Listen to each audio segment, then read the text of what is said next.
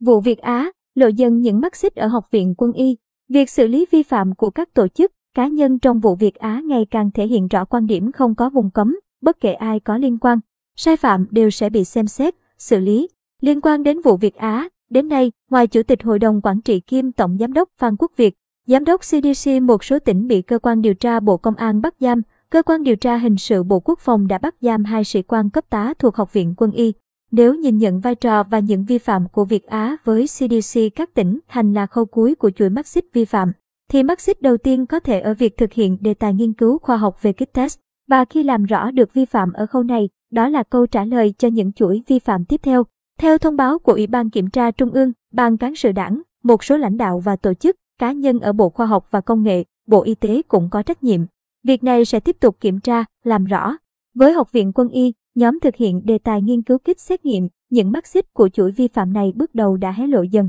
Thông báo của Ủy ban Kiểm tra Trung ương mới đây nêu, Ban Thường vụ Đảng ủy Học viện Quân y đã vi phạm nguyên tắc tập trung dân chủ và quy chế làm việc của cấp ủy, thiếu trách nhiệm, buông lỏng lãnh đạo, chỉ đạo, thiếu kiểm tra, giám sát, để một số cán bộ, lãnh đạo học viện vi phạm nghiêm trọng các quy định của đảng, pháp luật của nhà nước, quy định của quân ủy Trung ương, Bộ Quốc phòng trong quá trình đề xuất, tổ chức thực hiện nhiệm vụ khoa học, công nghệ cấp quốc gia nghiên cứu chế tạo bộ sinh phẩm xét nghiệm COVID-19 phục vụ công tác phòng chống dịch và việc mua sắm vật tư, kit xét nghiệm từ công ty cổ phần công nghệ Việt Á. Để làm rõ hơn những vi phạm này, hai sĩ quan cấp tá thuộc Học viện Quân y đã bị cơ quan điều tra hình sự Bộ Quốc phòng bắt tạm giam.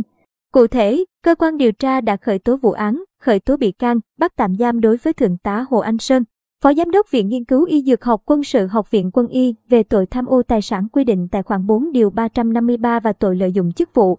quyền hạn trong khi thi hành công vụ quy định tại khoản 3 điều 356, Bộ luật hình sự và Đại tá Nguyễn Văn Hiệu, trưởng phòng trang bị, vật tư Học viện Quân y về tội vi phạm quy định về đấu thầu, gây hậu quả nghiêm trọng theo khoản 4 điều 222, Bộ luật hình sự. Các quyết định tố tụng của cơ quan điều tra đều được Viện Kiểm sát Quân sự Trung ương phê chuẩn. Trong diễn biến có liên quan, trước đó, Thượng tá Hồ Anh Sơn từng họp báo công bố thành tích của nhóm nghiên cứu, khi đó làm người dân nức lòng. Thông tin được công bố như, để đạt được tiến độ, nhóm nghiên cứu do ông phụ trách làm việc quên cả thời gian, có hôm quên ngủ. Nhóm nghiên cứu có hai tiến sĩ, các thạc sĩ, nghiên cứu sinh, tổng cộng khoảng 10 người. Họ rất thiện chiến, có chuyên gia được đào tạo bài bản ở nước ngoài. Ông Sơn nói, anh em trong nhóm sinh hoạt tại chỗ. Chúng tôi có những hộp cơm huyền thoại mang đi hàng ngày từ nhà hoặc đặt hàng từ bên ngoài. Có ngày, 20 đến 21 giờ chúng tôi nhốt mình trong viện và thường nói vui với nhau vì yêu cô Vi quá nên phải ăn ngủ cùng cô Vi. Thành tích ấy cũng được trang thông tin của Bộ Khoa học Công nghệ loan tin đến mức coi là niềm tự hào,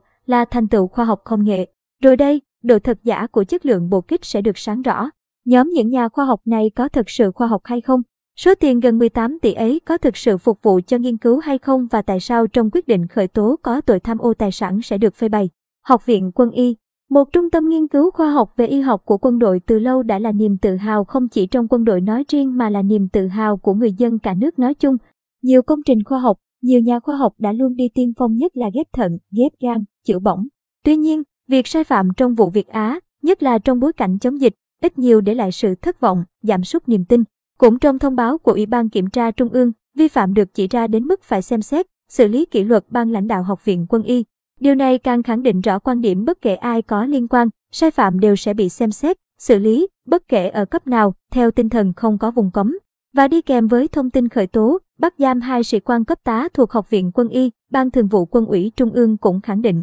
Tiếp tục chỉ đạo các cơ quan tư pháp quân đội, khẩn trương mở rộng điều tra làm rõ và xử lý nghiêm sai phạm của cá nhân, tổ chức liên quan theo quy định của pháp luật. Xử lý vi phạm không có vùng cấm không phải bây giờ mới được khẳng định. Nhưng gần đây, khi hàng loạt tướng lĩnh vi phạm bị xử lý càng cho thấy sự quyết liệt trong đấu tranh, loại trừ những trường hợp thoái hóa, biến chất ra khỏi hàng ngũ của đảng. Sự thanh lọc này là tính tất yếu trong quá trình phát triển đi lên, trong đó lực lượng vũ trang cũng không ngoại lệ, thậm chí phải là lực lượng tiên phong tự làm trong sạch đội ngũ.